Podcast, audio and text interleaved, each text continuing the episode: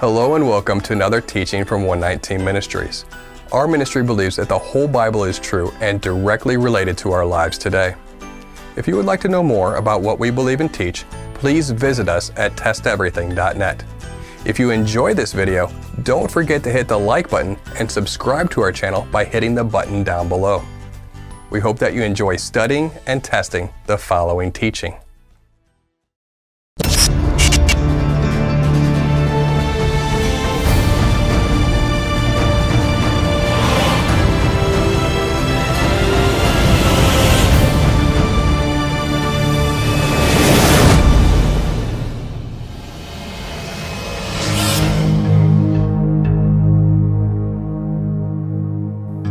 Welcome to part two of the fourth and seventh day. In part one of this teaching series, we learned how Isaiah fifty-three has been interpreted by ancient rabbis to be about Messiah as Messiah ben Joseph. Psalm twenty-two is also another good portion to consider in the context of Messiah ben Joseph, or Messiah as the suffering servant. Recall what Yeshua proclaimed on the tree. Matthew twenty-seven forty-six. And about the ninth hour, Yeshua cried out with a loud voice, saying, Eli, Eli, Lema Sabachthani, that is, My God, my God, why have you forsaken me? Yeshua cried this out right before his death. One might question what was going through his mind at that moment and the reason why he spoke those words. We will get to that. Before we do, we must note a couple more pieces of critical information found in the event of Yeshua's death. They casted lots for Yeshua's garments, Matthew twenty-seven thirty-five. And when they had crucified him, they divided his garments among them by casting lots. And they pierced Yeshua's side, John nineteen. But one of the soldiers pierced his side with a spear, and at once there came out blood and water. The reason they pierced his side was to make sure he was dead. The fact that blood and water came out meant Yeshua had already died. The reason they made sure he was dead was because they were instructed to break the legs to accelerate death, thus assuring that the bodies could be removed and disposed of before the high Sabbath of the first day of unleavened bread. When the legs were broken, the individual being crucified had to hold themselves up physically with their arms, just to take a breath and get air into their lungs. Obviously, one can only do that for so long until their strength gives out and they suffocate under their own weight. It was a means to accelerate death. John nineteen. Since it was the day of preparation, and so that the bodies would not remain on the cross on the Sabbath, for that Sabbath was a high day, the Jews asked Pilate that their legs might be broken and that they might be taken away. So the soldiers came and broke the legs of the first and of the other who had been crucified with him. But when they came to Yeshua and saw that he was already dead, they did not break his legs. Yeshua was also mockingly told, Matthew twenty-seven, You, and saying, You who would destroy the temple and rebuild it in three days, save yourself. If you are the Son of God, come down from the cross. So also the chief priests with the scribes and elders mocked him, saying, He saved others, he cannot save himself. He is the King of Israel. Let him come down now from the cross, and we will believe in him. So we learn that Yeshua's legs were not broken, and that lots were cast for his garments. And he was mocked and told to save himself. Again, all in the context of his death when Yeshua cried out, My God, my God, why have you forsaken me? Matthew twenty-seven, verse thirty-five. And when they had crucified him, they divided his garments among them by casting lots. Also keep in mind that given the circumstances Yeshua endured and the events leading up to and including the crucifixion, his strength would have been drained. He would have been massively dehydrated. The piercing of his side released water and blood. He was surrounded by evildoers, and his hands and feet were pierced. Try to keep all of this in mind as we continue. In the first century, Scripture did not have numbers and chapters. To refer to a particular portion of Scripture, they would cite just a few words of it that most were familiar with. Knowing that, we realize that Yeshua was referring to Psalm twenty-two in the prophetic context of his death as the suffering servant aspect of the Messiah. Psalm twenty-two, verses one through eighteen. My God, my God, why have you forsaken me? Why are you so far from saving me, from the words of my groaning? O my God, I cry by day, but you do not answer, and by night, but I find no rest. Yet you are holy, enthroned on the praises of Israel. In you our fathers trusted. They trusted, and you delivered them. To you they cried and were rescued, and you they trusted and were not put to shame. But I am a worm and not a man, scorned by mankind and despised by the people. All who see me mock me. They make mouths at me. They wag their heads. He trusts in Yahweh. Let him deliver him. Let him rescue him, for he delights in him. Yet you are he who took me from the womb. You made me trust you on my mother's breasts.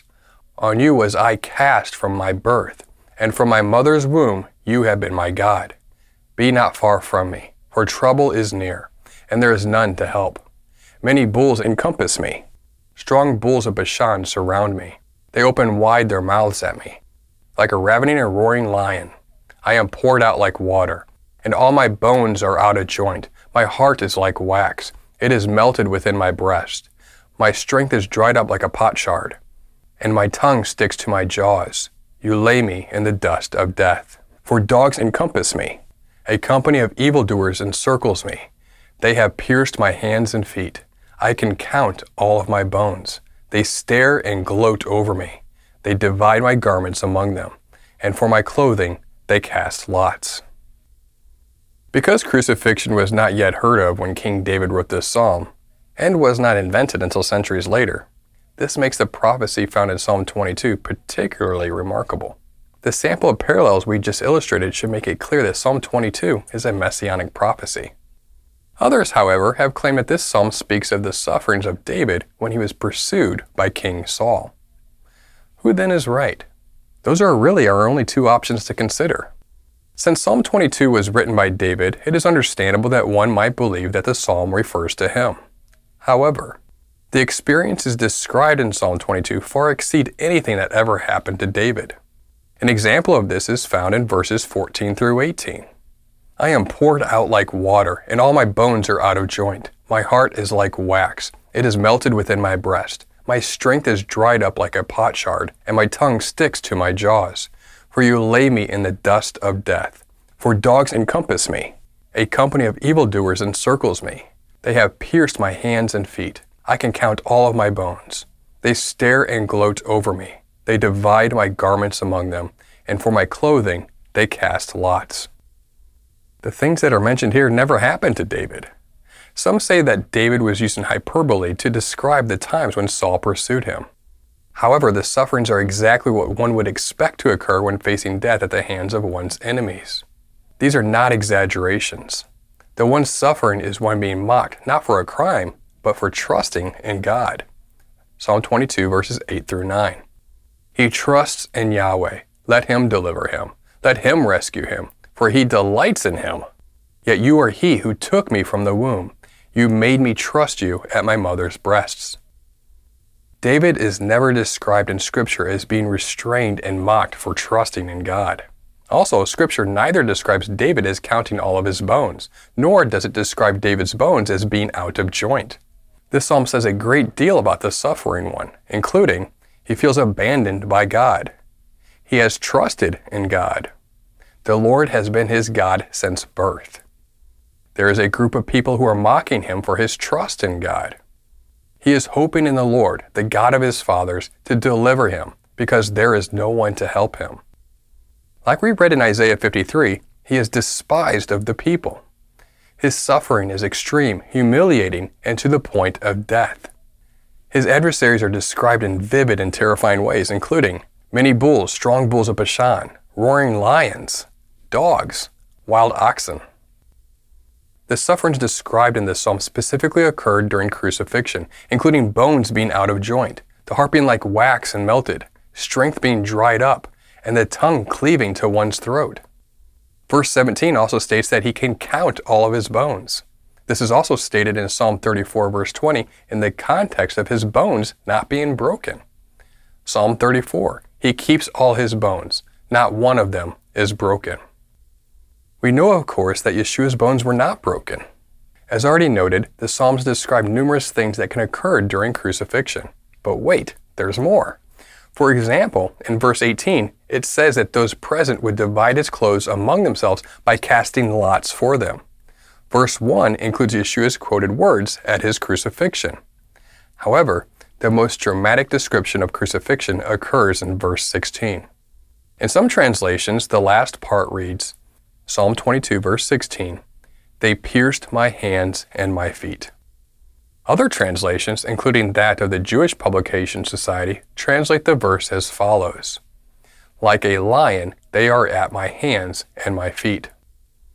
The key issue is which translation is correct. If it says, "They pierced my hands and my feet," then here is a complete and vivid description of Yeshua's crucifixion, hundreds of years before crucifixion was even invented. To answer this question, one must look at four issues. Number one, how do the vast majority of Jewish manuscripts translate this verse? Number two, which translation is more in keeping with the context or better fits the surrounding verses? Number three, which translation better fits the grammatical structure of the passage? And number four, does the Hebrew word in question exist in ancient literature? So let's answer these questions. How do the vast majority of ancient Jewish manuscripts translate this verse? Those who claim that it says, "Like a lion, they were at my hands and my feet," cite the main Masoretic text to support their contention. However, many other Jewish translations translate this portion differently. For example, some manuscripts of the Masoretic tradition read, "They have pierced my hands and my feet."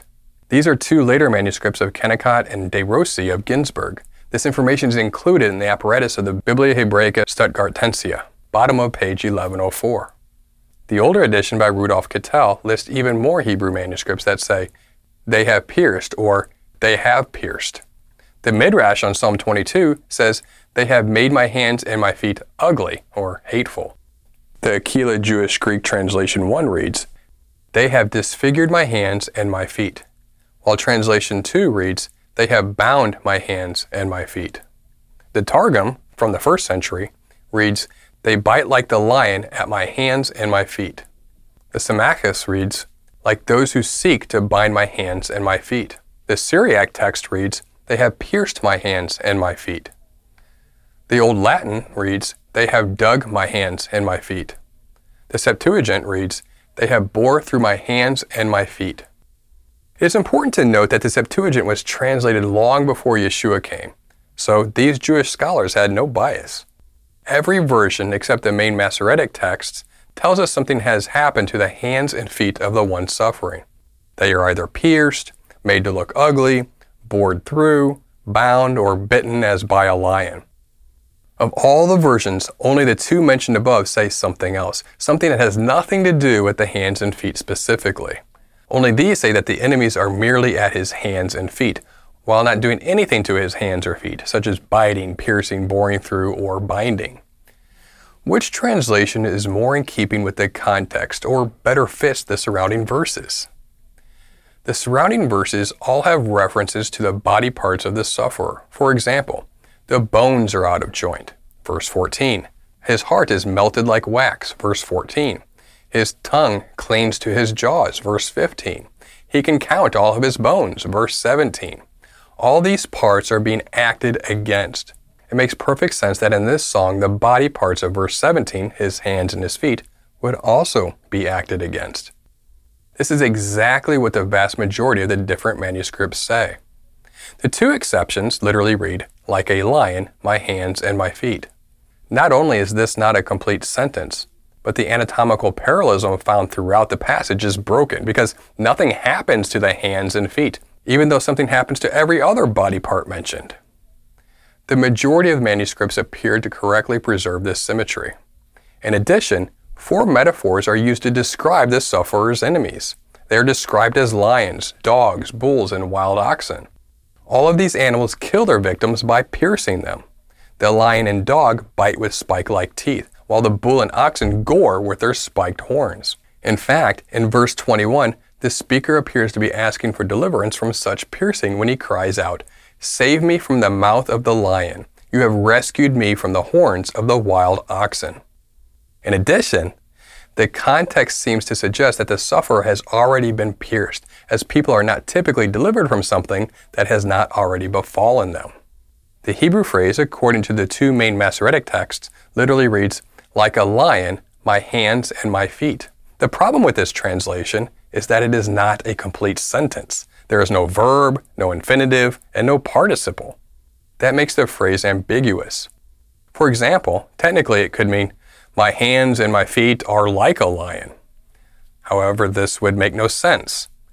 Here, the sufferer is in a weakened condition. He is not in any condition to attack like a lion. The passage makes it clear that he is a passive victim, not an aggressive lion. Technically, it could also mean, a lion is like my hands and my feet. However, this also makes no sense in the context of this passage. The sufferer's hands and feet are not swift, strong, and ready to pounce like a lion. So again, which translation better fits the grammatical structure of the passage?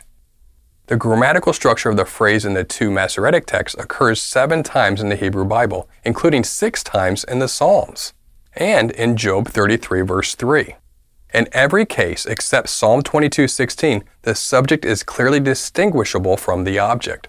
But in Psalm twenty-two sixteen, under the main Masoretic rendering, one must guess as to the subject and object with no reason to believe one is correct and another incorrect. If the phrase is read, they have pierced, it contains a verb. In addition, the confusion over the subject slash object difficulty disappears. The verb in the perfect tense fits the phrase well grammatically, unlike the alternative, like a lion. Certain translations render the verse, a mob of the wicked has encircled me like lions. On my hands and my feet, I can count all of my bones. However, this rendering does not fit the pattern of the song. The pattern of the verses is three sets of three words, with every set conveying a different idea. This pattern is easily discernible in verses twelve, thirteen, fourteen, fifteen, sixteen, seventeen, et cetera. However, if the phrase is translated, they pierced my hands and my feet, the pattern of the verses is preserved. Here's an important question we should consider. Does the Hebrew word ka'aru, meaning they have pierced, exist in ancient literature? Some claim that the Hebrew word ka'aru does not exist and that Christians made it up. However, according to Keil and Delitzsch, in their commentary on the Old Testament, volume five, page three eighteen, and other manuscripts, the variant reading ka'aru is found in the Hebrew text itself. Keil and Delitzsch point out that the addition of an aleph is also found in Zechariah fourteen ten and also in Daniel seven sixteen.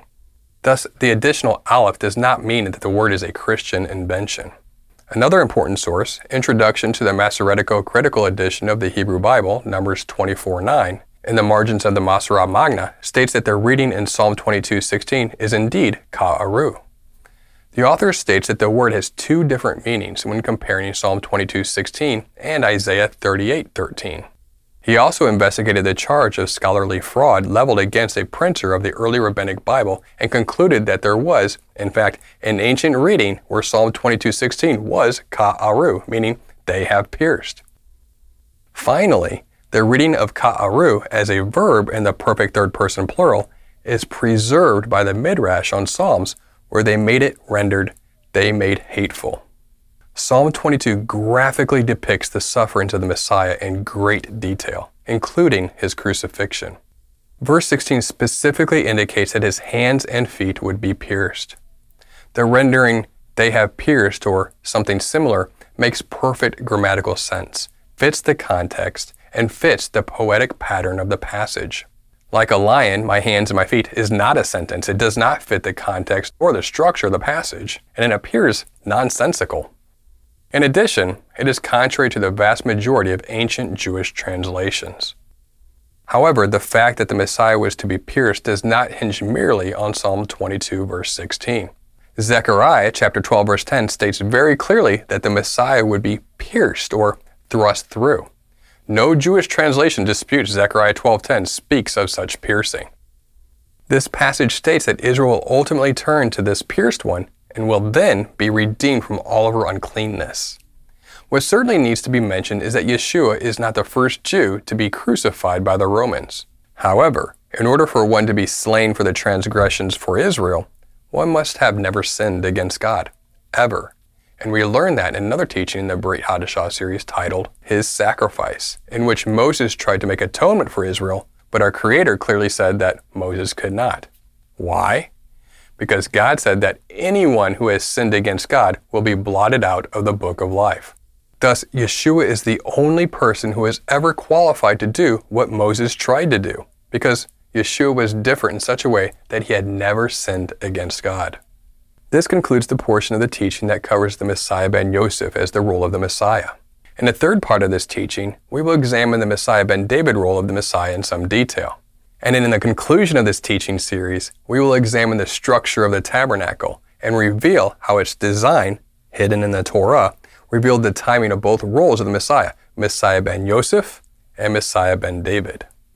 We hope that this teaching has blessed you. And remember, continue to test everything. Shalom.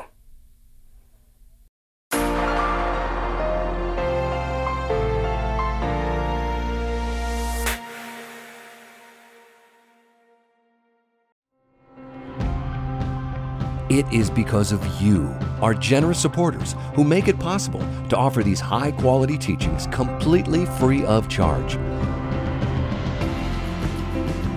If you feel led to support one nineteen Ministries so that we can continue this effort, please visit test everything dot net and click on the Support one nineteen tab. Learn how you can partner with us to take the whole Word of God to the nations.